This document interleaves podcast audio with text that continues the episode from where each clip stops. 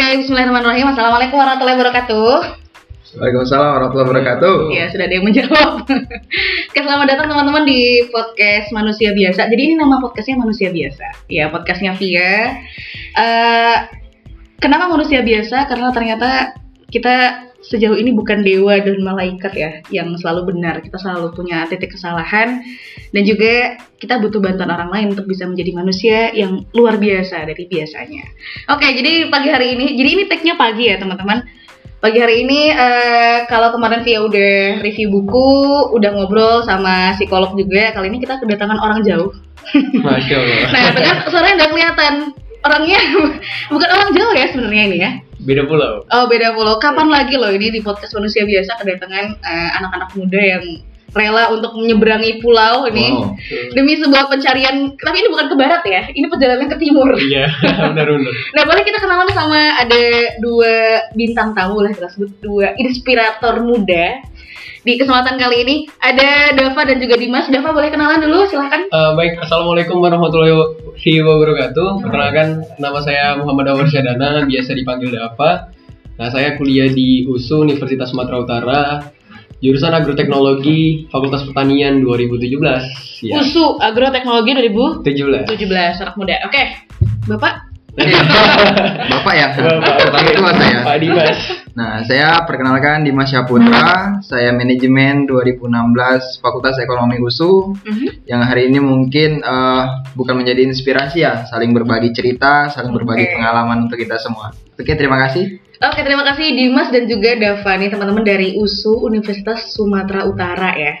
Nah, jadi eh, Dimas dan Dava ini eh, ada via di asrama teman-teman. Kalau misalkan teman-teman mau kenalan boleh dikepoin nanti IG-nya juga. Oke. Ini dari asrama rumah kepemimpinan regional 6 Enam, Medan. Medan. Medan. Namanya. Sultan ya. Iya. Apa kepanjangan Sultan? Solid unggul tangguh. Eh, N-nya berarti tangguh ya. Sultan. Oke, oke. Oke, tapi boleh lah. Nah, jadi teman-teman, eh, Dava dan Dimas ini datang ke Jogja bukan tanpa sebab ya. Kenapa kalian udah ini asli sebelum ke Jogja ternyata mereka sudah melalui perjalanan ke kota-kota lain di Pulau Jawa yang ada asrama rumah pembinaan juga. Oke. Boleh diceritakan sedikit apa sih yang mendorong kalian untuk melakukan perjalanan ini dan apa sih kalian sebut perjalanan ini perjalanan apa sebenarnya? Boleh? Nggak apa ngomong aja, ngomong aja. Mau berantem juga boleh. Oke. Tenang. Ya, ya, yang pertama itu sebenarnya motivasi, Mhm. motivasi diri artinya eh, kita dari Medan ini ingin berusaha untuk belajar, ya belajar pada teman-teman yang lain, khususnya teman-teman dari rumah kepemimpinan. Nah, jadi ini sebagai sampel kami untuk belajar bagaimana teman-teman kultur, kemudian bagaimana motivasi ketika belajar dan keinginan-keinginan mereka itu eh, seperti apa dan kita ingin melihat perbedaan yang mungkin ada di Pulau Jawa dan Pulau Sumatera itu. Nah, mungkin berawal awal sebelumnya kita merancangkan ini kita udah sekitar sebulan yang lalu ya, Bang ya. Nah, sebulan yang lalu kita sebulan itu yang itu lalu. orangnya sebentar loh merencanakan perjalanan sepanjang ini sudah berapa hari aku tanya dulu sebentar sebenarnya udah berapa hari, Bang? ini hampir Hampir eh, enam hari. 6 hari. hampir enam hari merencanakan perjalanan enam hari keluar pulau dan waktu sebulan Nah, jadi gini sih, sebenarnya Ah. awalnya uh, kita diskusi gitu kan sampai jam 3 pagi ya, Bang ya. Nah, di Oh, kamar ya kan diskusi. teman sekamar nih Ya, Tidak ya. sengaja, tidak sengaja. Tidak sengaja kita diskusi Tidak. gitu kan Eh, eh. tentang rumah pemimpinan. Nah, Hmm. kita kita lihat bahwa bahwa kan waktu itu ada pertemuan NLC National Hmm. Leadership Camp yang kalau di Pulau Jawa tuh semua ngumpul, tapi kalau di Sumatera itu hanya perwakilan beberapa orang. Tiga Nah, orang. tiga orang gitu kan. Dan itu motivasi kami gimana sih supaya kita juga pingin gitu. Sebenarnya beberapa temen dari di, di rumah pemimpinan regional Medan itu pingin banget untuk bertemu teman-temannya yang di Pulau Jawa, di Pulau Kalimantan, Sulawesi. Nah, untuk menjadi satu bagian. Nah, ketika itu eh, Dava dan Bang Dimas berdiskusi, Bang, nah, sampai jam 3 pagi arah tiba-tiba arahnya ke rumah pemimpinan gitu kan. Hmm. Nah, awalnya cerita-cerita tentang aktivitas di kampus dan lain sebagainya. Cerita kita ingin memotivasi, "Ih, iya ya. Rupanya setelah kita apa kan, nah menghubungi lah, menghubungi kebetulan ada Mbak Lucia, Mm-mm. manajer rumah kepemimpinan ya, sebagai manajer keuangan gitu kan. Nah, kita cerita, kebetulan oh iya boleh kalau misalnya pengen nah disambut dengan baik lah gitu dengan Mbak Lucy ya kan terus ceritain sih Minta dana nggak tapi? Kalau dana enggak. Kalau dana kebetulan kita ada uang pribadi gitu kan. Uh, uang tabungan yang kita punya gitu kan dari mungkin dari SP ya bang ya. Nah udah dari Allah. sebenarnya niatnya belum dipakai sih untuk kebutuhan pribadi gitu kan. Mhm. Cuman karena kita sudah ada uang tabungan sendiri gitu kan, ya nggak masalah sih. Nah setelah kita melewati beberapa kota, target kami ada enam kota, tetapi ini mm, di empat kota ya bang ya. Nah Kota ada keempat. kota keempat, yaitu Jakarta, Mhm. Bogor, Bandung, dan ini Jogja. Yogyakarta. Nah besok kita ke Solo, time Surabaya, Solo. dan Surabaya. Solo Surabaya berarti masih ada dua kota lagi ya? Dua Masih ada lagi. dua kota. Dan setelah kita melihat bahwasanya kalau kita masih berpikir di Pulau Sumatera ya, kalau kita nggak keluar dari zona itu ya kita bisa biasa aja. Tapi setelah kita melewati perjalanan yang cukup panjang gitu kan, Mhm. dan kita kita tahu perbedaan di setiap universitas, di setiap agenda-agenda pembinaan itu sangat berbeda dan mungkin bisa kita bawa ketika kita di rumah pemimpin regional Medan. Hal positif yang ada di Pulau Jawa bisa kita jadikan bahan untuk evaluasi dan untuk meningkatkan ya, meningkatkan SDM yang ada di pemimpin regional Medan. Oke, berarti ini perjalanan mencari hikmah tadi ya. Iya, iya. ini keren banget sih. Maksudnya aku saking excitednya ketika aku mungkin tidak terpikirkan ya, eh, lebih tepatnya karena ketika dulu menjadi seorang peserta, proses komparasi ya. Sebenarnya kan kalian sedang menjalankan proses komparasi sendiri. Kalian melakukan pengen tahu mana sih yang sebenarnya bisa diadopsi di regional kalian gitu. Tapi effortnya sampai sejauh ini guys, sampai mereka eh, menggunakan uang tabungan, terus mereka melakukan perjalanan yang tidak hanya ke satu tempat gitu. Eh, kemudian sejauh kalian berjalan ke empat kota, apa aja yang udah kalian dapatkan sih? Oke, dari saya dulu ya. Mhm. Oke, mungkin hmm, dari empat kota ini Jakarta, kemudian ada Bogor, Bandung, dan Jogja. Yang pertama itu yang kami dapatkan artinya ada perbedaan secara perilaku, Mhm. secara adab yang mungkin eh, orang-orang Sumatera itu ya dengan logat Bataknya lebih keras dan ini Mhm. kami benar-benar luar biasa menyesuaikan Aha. menyesuaikan eh, karakter yang mungkin di Pulau Sumatera dan di Pulau Jawa sangat berbeda, sangat sangat berbeda. sangat sangat berbeda ya. Nah. Apa contohnya? Mungkin boleh dikasih contoh-contoh kalau Hmm. kamu mengalami. terkadang ketika kita berkomunikasi secara secara biasa namun terkadang eh, respon atau timbal balik kepada kami eh, merasa terlalu keras Oke. nah gitu iya, ya. ini buktinya ini ya serogramnya ini tinggi banget. programnya tinggi ya tinggi Aduh. ini dia tinggi banget.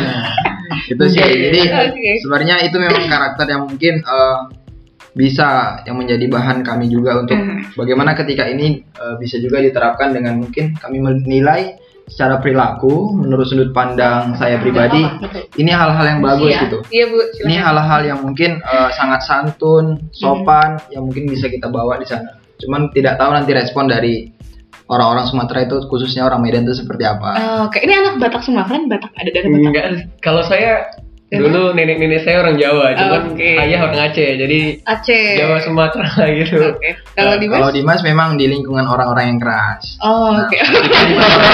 orang Pulau Jawa ya kan orang Jawa tapi Jawa-Jawa Sumatera dan di lingkungan yang mungkin intonasinya tuh agak naik-naik Oke, paham ya naik-naik naik-naik. Oke. Oke, baik itu tadi Dava mendapatkan eh, sebuah oh, eh Dava Dimas mendapatkan insight bahwa ternyata eh, karakter ya mungkin ya Karakter. kemudian berbeda di masing-masing eh, kota. Kalau Dava sendiri gimana? Nah, kalau da- dari Dava sendiri sih, yang pertama tuh membangun relasi ya, membangun Oke. relasi sama teman-teman, karena kita tahu bahwa rumah pemimpinan nih apa ya, eh, suatu proses di mana kita tuh dibentuk untuk menjadi pemimpin masa depan. Nah, jadi Mhm. sayang kalau misalnya tidak dari sekarang kita itu memulai membangun relasi. Nah, karena ketika kita sharing-sharing dengan orang-orang yang luar biasa, mungkin Mhm. kita tahu bahwa anak rumah pemimpin tuh udah punya amanah, udah memiliki apa ya? Kalau dikatakan pejabat-pejabat kampus lah gitu. Iya, Nah, Jadi benar-benar. itu ilmu yang bisa kita dapat sih. Nah, Hmm. dan bisa kita bawa di USU gitu kan. Bagaimana cara berorganisasi anak UI, anak ITB, UGM dan lain sebagainya Hmm. gitu. Nah, mungkin bi- bisa menjadi bahan evaluasi kita ke depannya atau hal-hal yang positif yang yang mendukung kegiatan-kegiatan kita. Nah, jadi kalau kalau misalnya kita dari sekarang sudah bisa membangun relasi, nah Mhm. pastinya harapan saya nggak hanya sebatas ketika kita berkunjung ya udah gitu aja, nggak nggak hanya itu aja, tapi relasi ini perlu dibangun untuk untuk meneruskan apa ya jenjang pertemanan kita lebih lingkupnya lebih luas lagi. Nah jadi saya bersyukur juga ketika berada di rumah kepemimpinan. Ya awalnya kita nggak kenal ya, Iya. mungkin kenalnya dari sosial media dan lain sebagainya, Hmm. Mbak. Dan itu menurut kita nggak asik sih kalau misalnya belum bertemu secara langsung. Dan ketika kita sudah bertemu secara langsung bahkan wah luar biasa gitu kan bahkan kalau dibilang ya kan mungkin Hmm. orang bertanya-tanya ini anak Medan ngapain sih ke ke Jawa gitu kan Iya. kurang kerjaan nggak kuliah gitu dan kita berpikir Kuliah nggak tapi? ya kita kuliah sih sebenarnya tapi masih Masih masa kuliah. PRS gitu Oh, Mbak. oke Nah, oke. ketika kita berpikir itu bahwa hal yang dikatakan mereka gitu itu nggak sebanding sama yang ilmu yang kita dapat. Oke. Nah, jadi Betul, ketika kita sudah menjelajahi beberapa kota, itu banyak sekali pengalaman ilmu yang yang mungkin belum ada gitu kan, yang yang belum kita dapatkan selama ini. Ternyata ketika kita sudah beranjak melakukan perjalanan, kita sudah memaknai bahwa kehidupan itu betul-betul keras ya, kayak gitu. ya. Jadi, betul keras. perlu persiapan-persiapan yang matang gitu kan untuk menjadi orang hebat. Oke, Hmm. menjadi orang hebat sudah dipersiapkan. Berapa umurnya Deva berarti sekarang? Eh dua dua puluh lah mbak. udah. 20? Dimas? 21. Dimas 21, oke. Dalam perjalanan ini kan kalian banyak mengambil dari uh, asrama, terus juga mau nggak mau tadi kalian bilang karena kalian masih di kampus, kalian juga belajar dari gimana uh, kampus-kampus itu ya, misalkan organisasi di masing-masing kampus itu seperti apa, dan juga bahkan Dimas sampai ngerti ke udah mengambil kata oh masyarakat itu seperti ini. Apa sih kemudian yang kalian lakukan? Aduh, selain selain datang ke asrama ya, kan ada di di Bandung, di Jogja, Jakarta, Bogor. Tempat mana yang kalian kunjungi sebelum kalian ke asrama? Ada nggak tempat lain selain asrama yang kalian tuju ke, ke suatu kota gitu? Ada sih. eh, yang Apa? pertama itu ketika kita ke Jakarta ya. Mhm. Ketika kita ke Jakarta, sekaligus makanya opsi yang pertama itu kami memang ke asrama dulu. Oke, asrama. Nah, Cari tempat tinggal lah ya. Cari tempat tinggal dulu. itu enaknya anak RT karena Hmm. di banyak kota kita bisa numpang tidur ya.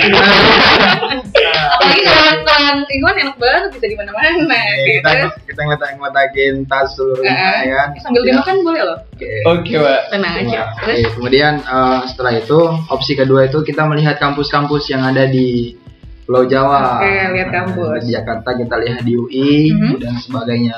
Dan sekaligus ketika itu kita melihat eh, monumen nasional. Oke, monumen yang mau dipindah ke Kalimantan yang mau dipindah diangkat pakai helikopter. Iya.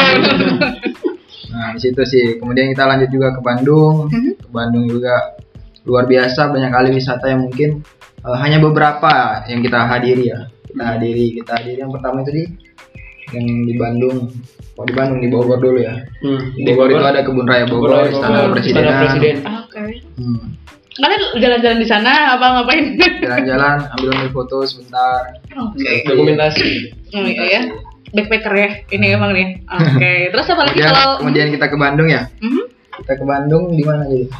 Ke pasar baru. Nah, apa tuh pasar baru Bandung isinya apa? Karena kan gini mbak, Mhm. sebenarnya kota Bandung ini kalau misalnya dari segi uh, ekonominya mungkin nilai rata-ratanya masih lebih rendah lah daripada Sumatera kok dari harga baju, dari pakaian semuanya itu ya kan. Hmm. Nah di situ kami Lebih murah. lebih murah. Sebenarnya saya juga di Bandung ini ingin uh, berpikir bahwasanya apa sih hal-hal baru di Bandung yang bisa menjadi op- uh, opsi bisnis kami di Sumatera. Karena katanya dia kotanya anak kreatif ya dan anak juga kreatif, bisnis-bisnis, ya. anak- mungkin punya inovasi yang lebih lah Nah, di sana.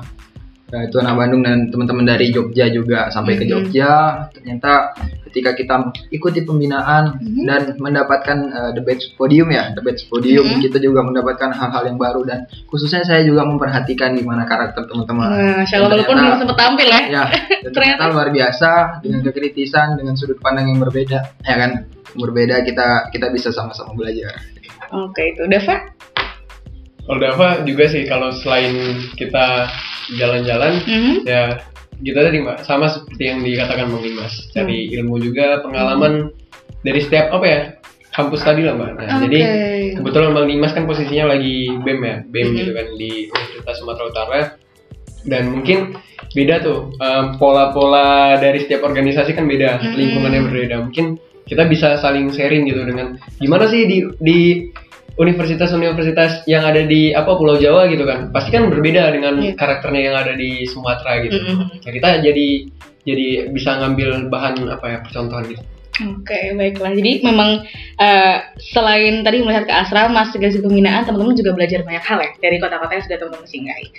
Oke, kita menuju ke pembahasan yang lebih menarik karena tadi Dava sudah sempat bilang bahwa eh, ternyata bisa jadi yang teman-teman dapatkan dalam perjalanan ini adalah perubahan pola pikir, eh, perbedaan pola pikir, sorry, abis itu cara pandangnya kayak gimana, ataupun eh, culture ya kayak gitu yang ada di masing-masing kampus, di masing-masing daerah gitu.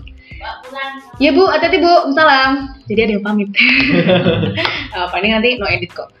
Hmm, jadi teman-teman pernah ngerasa nggak sih kayak yang sebagai anak Sumatera nih ya? Kan kalian besar dan eh, hidup di Sumatera betul? Betul. Pernah nggak kalian merasa? Bahkan tadi motivasi awalnya adalah mereka pingin ketemu sama teman-teman yang di Jawa, pingin ngerasain semangatnya nggak sih sebenarnya? Iya benar. Nah, pernah nggak kalian merasa hmm, pengen gitu untuk besar dan lahir di Jawa sebenarnya? Itu pertanyaannya Mbak ya. Oke. Nih ada pertanyaan, gimana silakan? Dari saya dulu ya. Oke, Dari saya Bang dulu. Dimas, monggo. Artinya kemarin kalau ditanya eh, pengen tempat atau lahir di Pulau Jawa, Mhm. Nah saya juga eh, sudah takdir ya mungkin Iya, sudah takdir benar, di Pulau benar, benar. Sumatera. Namun eh, artinya saya melihat juga kondisi Pulau Jawa ini memang sebuah eh, bisnis atau hal apa pun itu cepat berkembang itu, Hmm. pesat berkembang. Karena saya berpikir juga awalnya kemarin juga ingin mencoba di universitas-universitas di Pulau Jawa, khususnya di UGM juga. Oh, udah Namun- pernah daftar juga ya? Ya, namun di samping itu eh, teman-teman dari Universitas Sumatera Utara itu tidak mengizinkan gitu ya. Oh. Artinya mimpi-mimpi saya juga hampir dibatasi. Nah, di situ di situ sih senior-senior saya juga dulu. Oke. Nah, kemudian kalau misalnya kita mencapai mimpi-mimpi kita, ingin mendapatkan sebuah eh, keinginan cita-cita, Mhm. ya saya merasa di Pulau Jawa ini tempatnya gitu. Oke. Artinya banyak-banyak tokoh yang memang lahir dari Pulau Jawa. Seperti itu. Mhm. Namun ketika kita melihat juga di Pulau Sumatera juga ada juga beberapa tokoh cuman eh, lambat laun juga lebih pesat di Pulau Jawa ketika berkembang menjadi apa yang meniti karir ya, Pak? Iya, benar. meniti karir lebih enak di Pulau Jawa karena mungkin itu sebagai ibu kota ya, Iya. sebagai ibu kota kemudian sebagai peradaban lah ya. pusat peradaban, Peradaban. pendidikan juga katanya ya Jogja Kayak bilangnya. Jogja ini kan apa kota pendidikan ya? Iya, benar. Iya. Nah, nah, itu sih sebenarnya pengen Pengen Lanjutlah, ya. Dafa. Dafa gimana? Nah, mungkin kalau pingin gitu ya kalau misalnya lahir Mhm. gitu ya mungkin sama sih kalau dibilang Bang Dimas kita ditakdirkan udah lahir di Sumatera Nah, Mhm. tapi bersyukurnya ketika kita lahir di Sumatera mungkin orang banyak tahu gimana karakter orang Sumatera yang mungkin kalau di kota orang tuh bisa menjadi apa juga ya menjadi kenaikan juga lah jadi ketika saya bersyukur juga udah lahir di Sumatera yang mungkin dibilang kehidupannya lumayan agak keras gitu ya tempat apanya adaptasinya dan lain sebagainya. Dan itu juga mengikis kehidupan saya bahwa ternyata benar kehidupan itu kita nggak bisa eh, santai-santai aja gitu kan. Kita nggak bisa kita harus banyak bergerak gitu kan untuk sebuah perubahan. Nah mungkin tujuannya pun kami ke sini juga sama sebenarnya. Pingin sih gimana eh, Pulau Jawa sudah sudah bisa merata gitu kan. Mungkin dari segi pembangunan infrastruktur dan lain sebagainya Mhm. itu sudah mulai bisa merata. Kenapa sih yang di Sumut itu- eh, di Sumatera khususnya belum bisa merata secara baik? Nah kita kita juga berkesan emang ketika kita menjalani beberapa kota yang mungkin jauh tapi masih bisa dilalui dengan transportasi apa ya naik kereta Karena itu gitu. ada di nah Sumatera. karena di Sumatera itu tidak serapa jadi masih terbatas mbak ah, untuk transportasi dan lain sebagainya dan itu harus kita dari provinsi hampir satu hari satu malam nah, ya. satu hari satu malam dan dari Medan ke Aceh dari Medan ke Riau. Nah, itulah karena terbatasnya apa ya transportasi dan lain sebagainya. Dan itu bisa menjadi contoh juga ketika kita sudah Jawa di Jawa mungkin bisa eh, kurang lebihnya kita bisa menjadi eh, ketika kita sudah kembali ke Sumatera bisa menjadi apa ya inisiator lah gitu kan untuk untuk menggerakkan anak-anak muda gitu untuk ya kita nggak boleh gini-gini aja gitu kan. Yang di Jawa itu udah mungkin udah satu langkah lebih eh, gitu kan daripada yang kita. Masa mereka udah susah payah gitu kan untuk meniti apa masa kita hanya biasa-biasa aja ya. Harapannya ketika sudah adanya kita di Pulau Jawa dan kembali lagi ke Sumatera bisa menjadi inisiator lah dari teman-teman sekali. Hmm. Menarik nih. Via tuh selalu terkesan ya sama orang-orang di daerah. Aku sebutnya anak-anak daerah yang mereka mau dengan usahanya yang luar biasa buat mereka tuh mencari gitu loh, mencari sebenarnya aku tuh harus ngapain dan di Dava dan Dimas ya teman-teman ini salah satu boleh aku bilang mereka adalah anak-anak muda yang bukan bermimpi hanya untuk diri kalian sendiri tapi kalian kalian sudah mulai berpikir tentang gimana anak-anak Sumatera nantinya sebenarnya ini akan relate banget sama yang sedang ramai ya di soal pemindahan ibu kota Apakah kalau misalkan disebutkan ibu kota pemindahan ibu kota ke Kalimantan itu nantinya akan menjadikan pemerataan ekonomi? Apakah kemudian SDM-nya akan sudah siap itu? Bahkan ada satu pernyataan dari seorang millennial influencer di ILC gitu ya.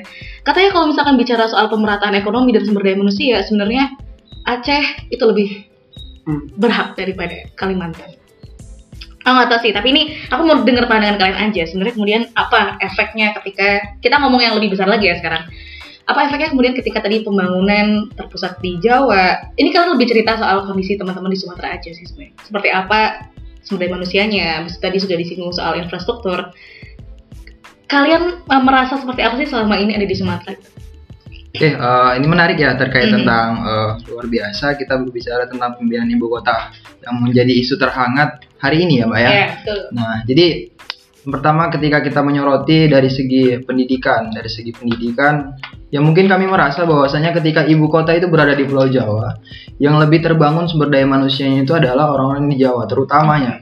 Nah, jadi ketika kita melihat eh, hanya di Pulau Jawa saja dan teman-teman dari dari pulau lainnya itu bukan merasa ketinggalan bahasanya, Mhm. lebih lambat bergerak Lebih lambat. lebih ya. lambat bergerak karena karena kita mengetahui juga eh, sudah hampir beberapa ah, beberapa tahun ya ibu kota itu ya ada di Pulau Jawa. Mhm. Nah kalau saya berpikir bukan saya sepakat dengan pemerintah, namun artinya eh, saya menyoroti Kalimantan ini adalah hal yang mungkin cukup cukup strategis kalau Mhm. kalau bisa dibilang. Artinya di sebuah eh, negara di sebuah negara yang berjejer beberapa pulau dan pulau-pulau besarnya itu adalah lima pulau besar dan ditetapkan di satu titik itu di tengah. Mhm. Nah, di tengah, ketika ini dilakukan oleh pemerintah, ini merupakan suatu terobosan bagi saya.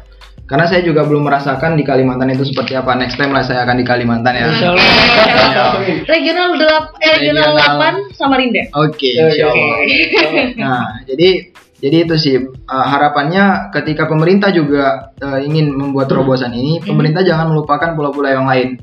Karena kita melihat bahwasanya ini adalah dari sudut pandang perekonomian, pemerintah ingin uh, melakukan terobosan namun tidak bis- belum bisa memperbaiki hal yang mungkin telah dibuat di situ gitu. Oke. Nah, jadi ketika kita melihat di Pulau Jawa sangat miris, alasan pemerintah itu uh, bencana alam, Iya. kemudian kemacetan, kemiskinan, kebanjiran, itu bukan hal-hal yang rasional untuk diterima di masyarakat khususnya. Khususnya bagi saya yang mungkin masih generasi muda gitu ya. Karena itu sebenarnya menunjukkan dia nggak bisa mengatasi masalah itu ya. sebenarnya. Nah, gitu. Sepertinya seperti itu gitu ya.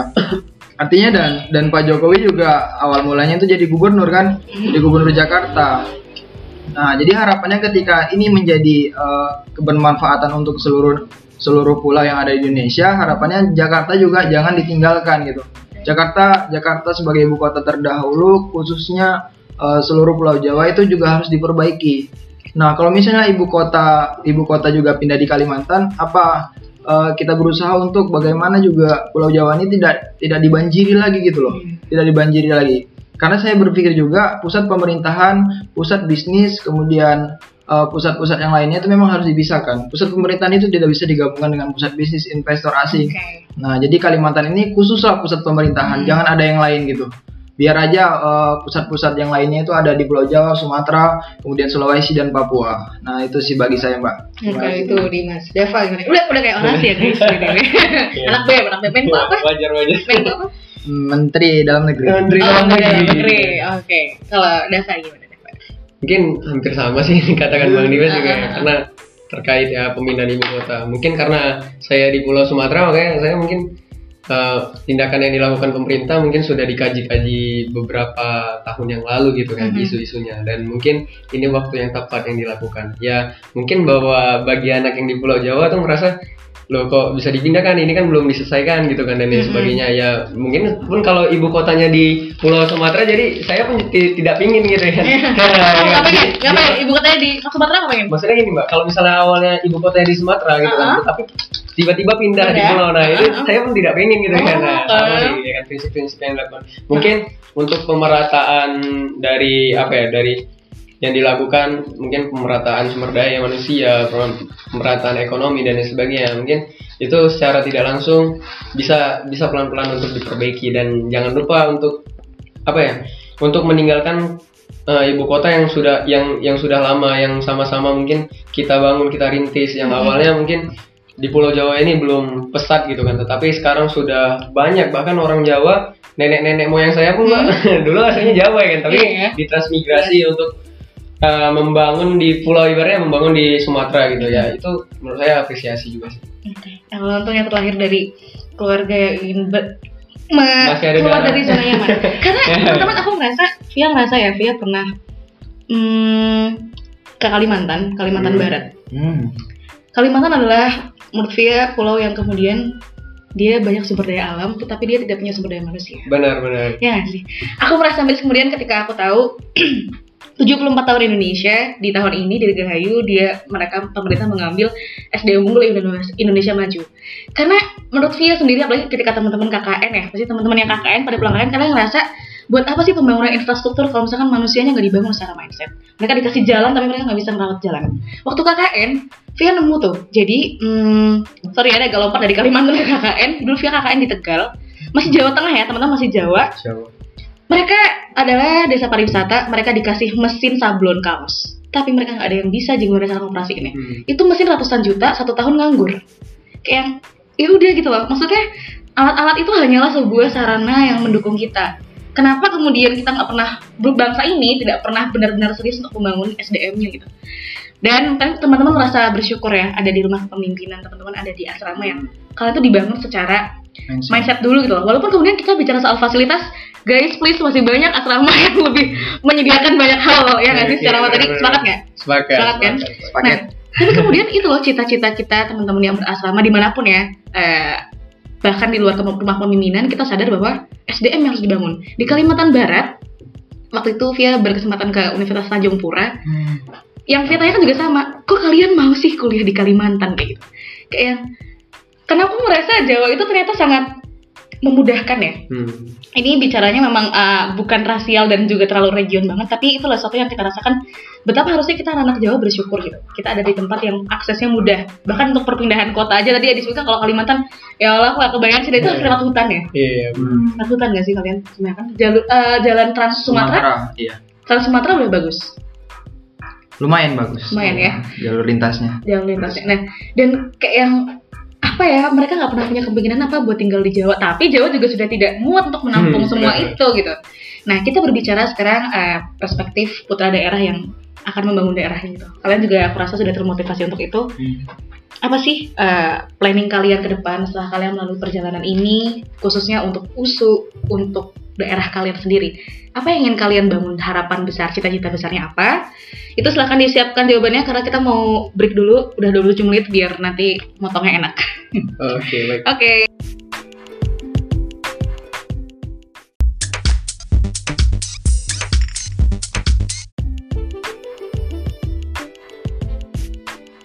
Oke, kita lanjutkan teman-teman. Tadi di pertanyaan terakhir, what next kayak gitu. Setelah Dava dan Dimas melakukan perjalanan di Jawa, apa yang akan mereka lakukan di Sumatera dan di USU khususnya? Silahkan. Nah, baik, terima kasih ya Mbak Mbak Pia yang udah memberikan pertanyaan ya. Nah, mungkin kalau program yang kita lakukan mungkin kita membangun dulu ya mindset yang selama ini kita dapatkan ketika berada di Pulau Jawa gitu kan. Nah, bahwa mereka aja sudah saya katakan tadi mereka sudah bergerak. Nah, kalau kita dari sekarang nggak bergerak, kapan lagi gitu.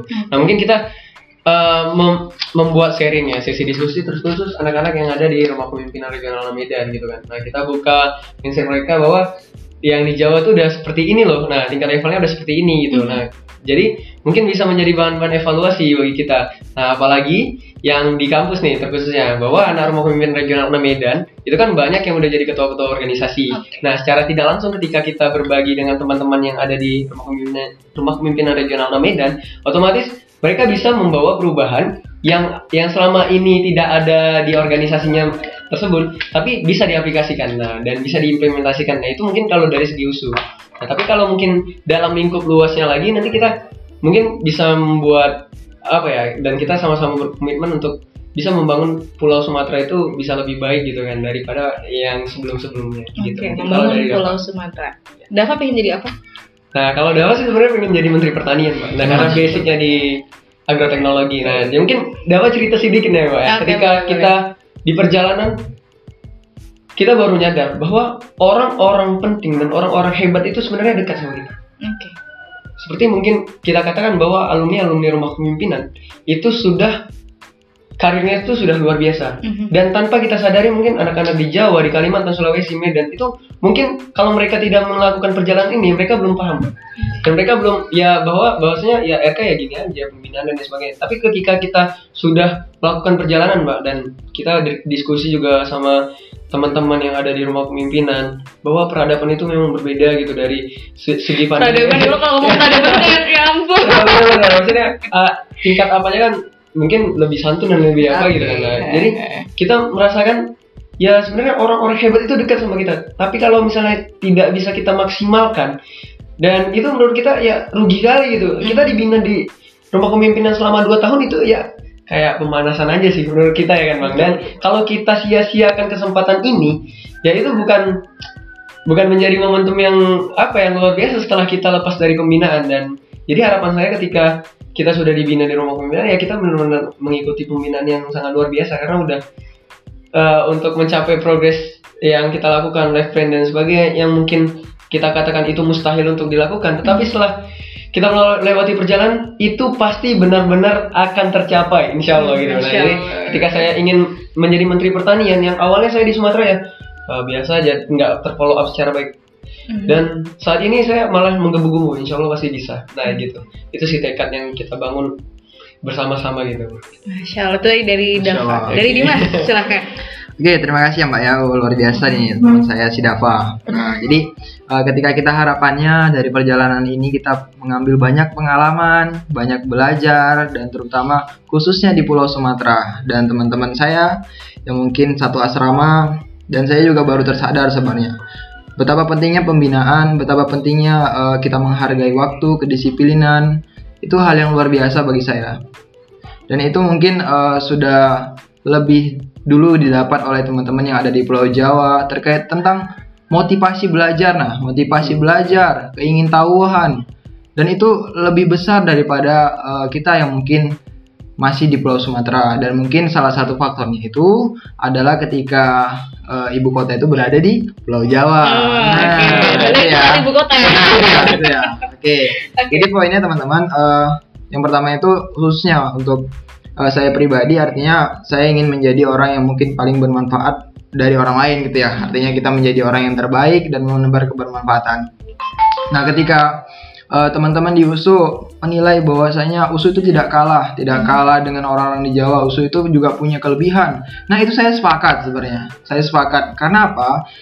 kultur karakter yang ada di Pulau Sumatera itu mungkin tidak didapat dan menjadi kelebihan orang Sumatera. Mhm. Itu tidak ada di Pulau Jawa. Nah, itu menjadi kelebihan karena ketika saya analisis juga eh, dari model perdebatan, kemudian dari model gagasan menyampaikan argumen, ketika itu kita kita juga tidak kalah jauh berbeda dengan eh, teman-teman yang ada di Pulau Jawa. Namun eh, saya menilai bahwasanya eh, proses pemikiran, kedangkalan berpikir itu dan kurang tajam menusuk itu itu belum ada di kita gitu ya di Oke. Pulau Sumatera dan teman-teman Jawa itu lebih mengkritisi seperti itu gitu karena mungkin mereka juga keingintahuannya sangat sangat jauh. Nah jadi harapannya eh, teman-teman ya doalah mohon doanya ketika teman-teman ini yang lagi mendengar dan saya di Masya Putra insya Allah akan menjadi eh, Menteri Koordinator Perekonomian tahun 2020. Amin.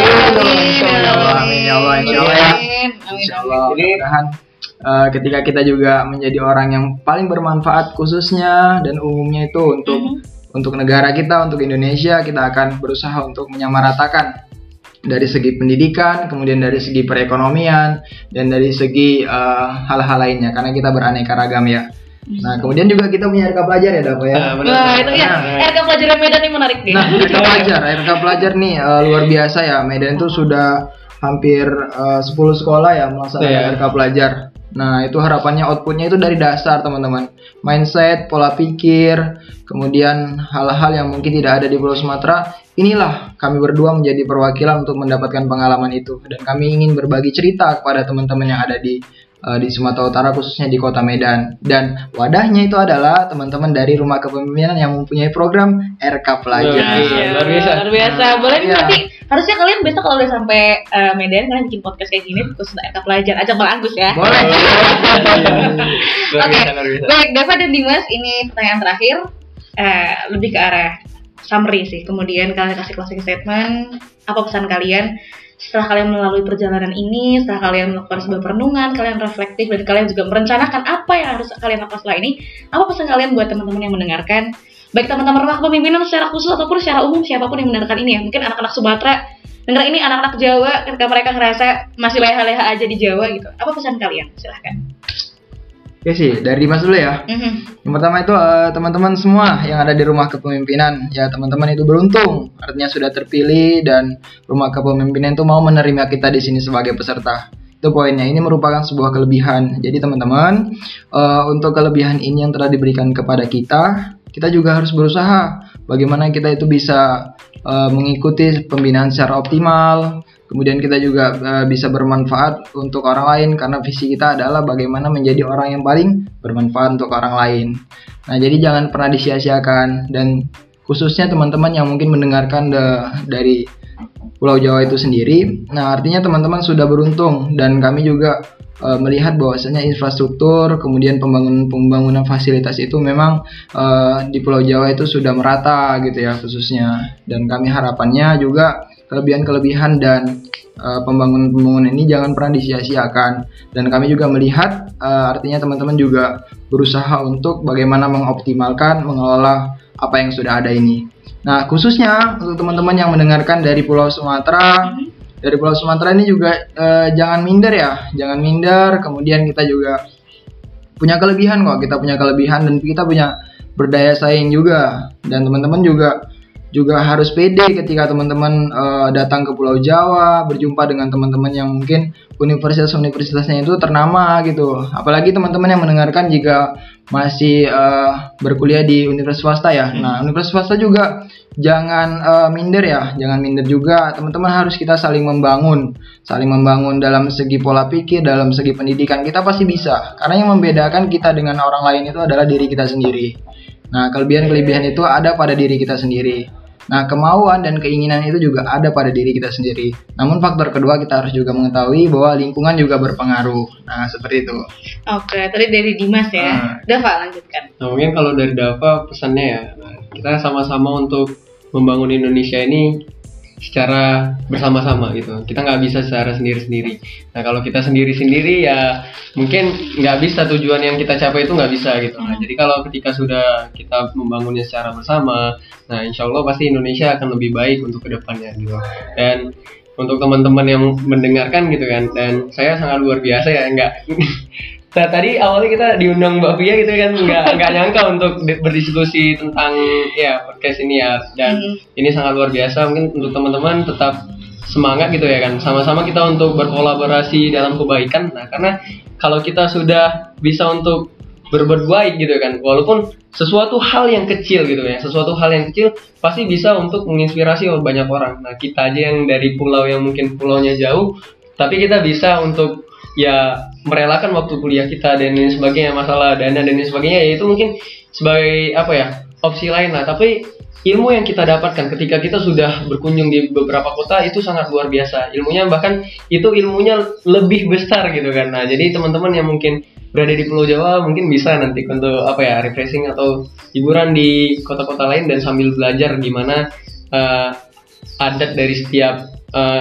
kota itu berbeda gitu. Mungkin nanti teman-teman kalau ke Medan ya kan jangan lupa ya untuk ngabari kita juga gitu kan. Mungkin kita bisa untuk berdiskusi lebih banyak gitu kan mengenai terkait eh, apa sih yang ada kultur-kultur yang ada di Medan terus di Pulau Sumatera gitu atau di eh, di lingkungan Universitas Sumatera Utara. Dan kita sangat terbuka gitu kan dan luar biasa. sangat luar biasa lah kita tunggulah dari teman-teman gitu kan. Luar biasa. Banget dulu juga ada Serikandi 8 kita ada yang ke sana kan terus disambut sama yang angkatannya Fikrang itu us- usung gak sih? Siapa? Eh, Bang apa- Fitra. Makassar ya? Fitra, Fitra ya? Bang Fitra, Fitra, tuh usul iya, ya? iya. Fitra usul dan lain sebagainya itu Pokoknya selama di RK kita punya keluarga di banyak tempat Armaya Fitra Sirait namanya. Ya, Terima kasih Itu angkatan 2000? 2014. Dari 14 Oke Mahasiswa berprestasi USU. Karena anak RK ini keren-keren ya Masya Allah Dan ada apa persaudaraannya Tahi namanya M. Iqbal Harepa Iya. sebagai presiden mahasiswa USU. Waduh, kita sendiri juga anak asrama Anak Iya, asrama juga. Oke. Kebayang gak sih hidup di asrama? Yang ini mungkin akan menjadi podcast tersendiri ya teman-teman. Bagaimana kemudian RK yang teman-teman di luar melihat penuh dengan ah segala macam. Ternyata kita di dalam juga membangun semua itu dari diri kita sendiri dulu. Oke bisa di podcast berikutnya tapi podcast kali ini bersama dengan Dava dan Dimas ya men- menutup dengan sebuah apresiasi yang luar biasa. Bahwa Dimas dan Dava ini mungkin dan juga teman-teman dari luar Pulau Jawa kalian punya banyak sekali keterbatasan mungkin. Tapi itulah manusia biasa yang emang kita nggak pernah lepas dari suatu keterbatasan itu. Tapi kemudian menjadikan kita manusia yang luar biasa adalah kita mau keluar dari keterbatasan itu menjadi sebuah uh, kelebihan yang bisa kita maksimalkan itu dan kalau mereka tadi sudah closing statement aku punya sedikit closing statement nih masih berkaitan kenapa podcastku aku kasih nama manusia biasa Oke. Ya, karena manusia biasa itu mereka tidak bisa bermimpi sendiri dan mewujudkan mimpinya sendiri. Meskipun kita manusia biasa nih, tapi kita adalah manusia yang merupakan harta paling berharga dari sebuah bangsa. Oke, itulah kenapa SD Unggul Indonesia Maju ya. Terima kasih teman-teman sudah menyimak podcast di pagi hari ini. Uh, podcast yang jauh-jauh mengimpor dari Sumatera anak-anak ini. Semoga besok kita bisa bertemu dalam keadaan yang lebih baik dan juga Amin. dengan kontribusi yang lebih baik tadi bermanfaat bagi sesama. Karena buat apa kita membesarkan mimpi kita sendiri tanpa membuat orang lain juga mau dan tidak takut untuk bermimpi. Terima kasih. Luar biasa. Assalamualaikum warahmatullahi wabarakatuh. Waalaikumsalam warahmatullahi wabarakatuh. Berasa golden voice ini.